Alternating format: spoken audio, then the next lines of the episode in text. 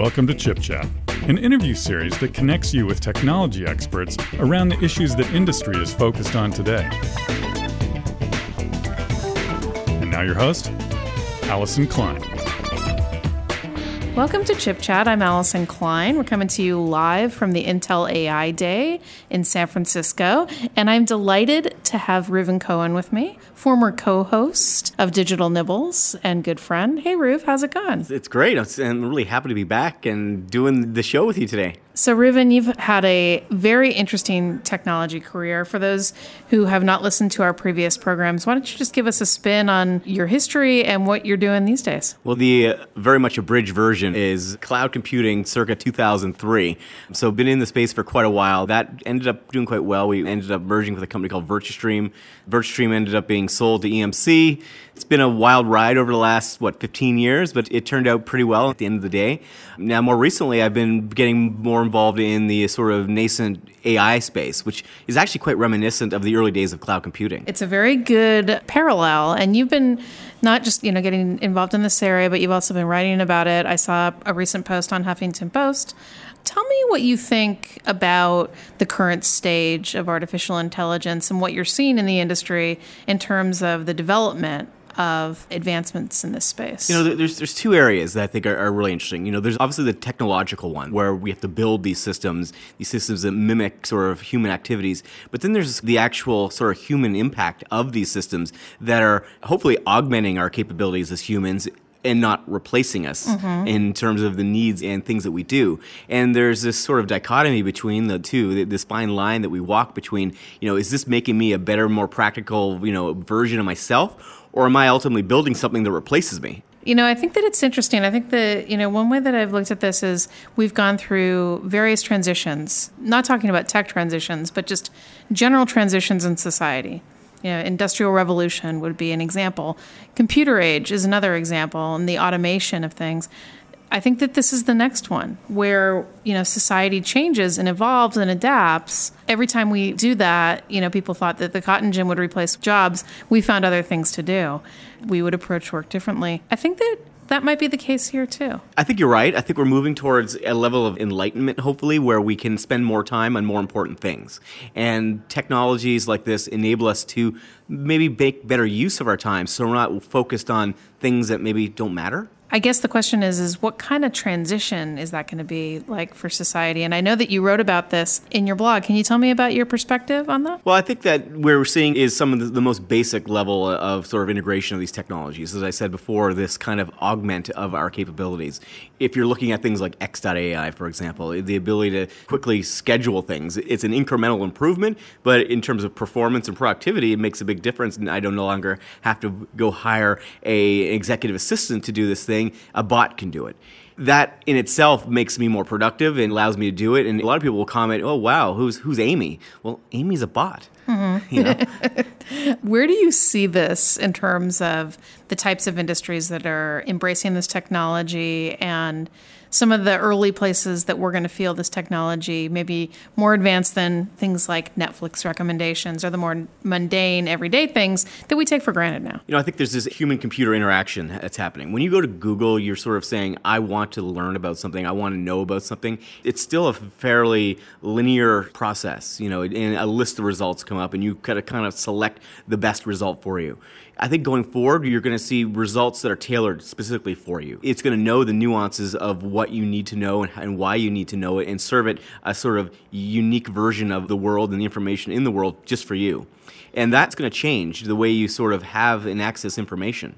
As an employee, that means that if I need something, the systems around me will adapt and provide that information if and when I need it, almost as a kind of sixth sense. Mm-hmm. I think that that's going to really change things. You know, I don't need to go Google it. It's just there. Just I have it when I need it. I think that we've all seen movie after movie about a common theme of the machines taking over. Obviously, human beings have a fundamental fear of lack of control.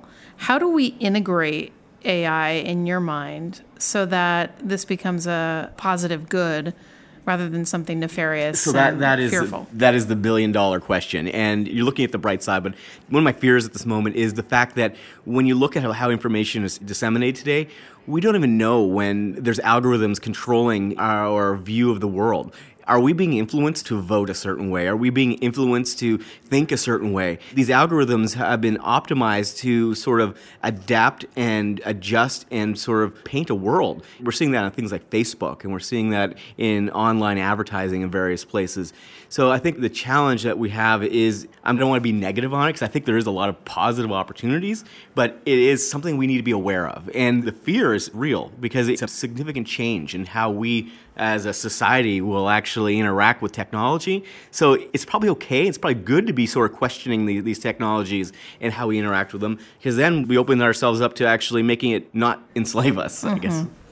When you decided to start engaging in this space, you know, you have a long history of cloud computing. What was it that drove you to take an interest? What were the things that really stood out for you? I'm a hacker at heart. So after the, the sale of the company and, you know, figuring out what I'm going to do with my life and all those sort of existential questions you have after you sell a company, who, who knew that that was such an existential crisis?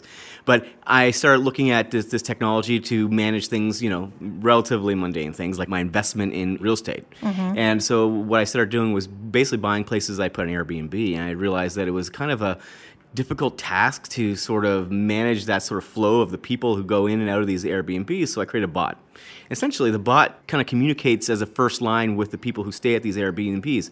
They ask questions like, What's the Wi Fi password? or Which way to the beach? And those questions can be easily answered by a bot. bots are stupid. So if it's a question they can't answer, it gets sent to me. And I either tell it how to answer it and remembers it for the next time, or I answer it directly. So again, it's kind of this augment to the things that I wanted to do, which sort of opened my eyes to this sort of use of this technology to make a better version of myself. It's the bot roof and yeah. uh, the bot roof is managing your properties. I like that. They, they, don't even know it. They're totally oblivious to the fact that the interaction that they thought they were having with me is actually just a text message bot. When you look at areas, and I know that you've been spending some time at Intel AI Day today, where you see bigger opportunities. What are some of the ones that you think are the most interesting in terms of being able to change the way that we do things, the way that we solve big problems? You know, there was this mention uh, briefly on sort of the farm example, I think I heard, where a lot of the farming activities are being highly automated. It makes sense. It's probably one of many areas that I think we're going to see additional layers of automation, transportation being an obvious one. Again, the, the question becomes yeah, I think there's 3 million truck drivers in the United States what happens when 1.5 million of those are now no longer needed? But it does open up a whole variety of opportunities for increased performance and productivity in those sectors. And then I think that the other area, you know, there was something in the keynote today about missing and exploited children and utilizing technology to address the problems of kids either getting kidnapped or being exploited somehow. That was interesting. And also just the scientific discovery that's possible in terms of detection of cancers, detection of disease, making more advancements in science that take some of those acute diseases and making them something that is chronic and treatable. That to me is quite interesting because it definitely is to what you were talking about before, augments our experience, in this case, the clinician, to have more data at their fingertips in terms of how they actually diagnose and treat a patient. Take it a step further. Do you even need a clinician to do the diagnosis anymore? Or is that first level, the routine aspects of medicine, can that all be automated? I don't know if all of it can be automated, but I would say a good portion of it could probably be automated to a point where, you know, the doctors, the surgeons, and so forth are doing the things that actually matter and not bogged down in the things that don't. I mean, I would assume that somebody today would say, yeah, sign me up for someone testing my sore throat and prescribing me an antibiotic Maybe not so much on a more serious challenge. I would like to talk to a clinician that might be aided by technology versus just handing over to technology. But I think that's a societal adjustment that's going to happen over time. You know, a lot of these consultative professions would work well for this because a lot of this is a sort of conversational human aspect to how you interact with someone. When you work with a tax accountant or lawyer, a lot of that is just back and forth conversation. Those first level sort of interactions can be with a virtual entity. And as technologies like virtual uh, voice technologies take hold, you're not even be able to tell that you're talking to a virtual representation of a person. You know, it sounds like Morgan Freeman, and mm-hmm. it, for all intents and purposes, it is Morgan Freeman, but it isn't. I liked what you said in your blog. You said it's Morgan Freeman, but if you don't like Morgan Freeman, it could be somebody else, and you can choose what kind of voice you want that interaction to be. That's an interesting way that you can see that AI will help personalize experiences in a way that they aren't today. What do you expect in this industry and in this moment in time in terms of the evolution? We've talked about Moore's Law probably more than I can even count on our various podcasts over the years, and, and things are increasing, you know, in terms of productivity and pace of change.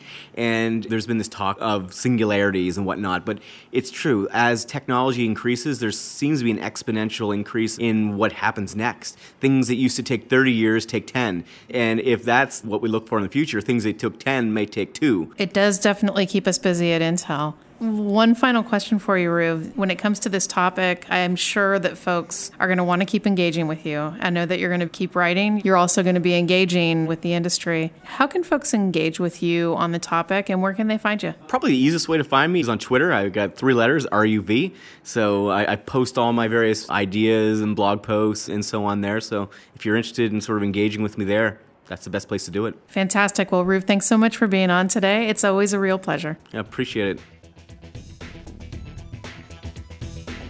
Visit ChipChat online at intel.com slash chipchat. And for more information on data center technologies, visit intel.com slash big data, intel.com slash cloud, and intel.com slash data center optimization.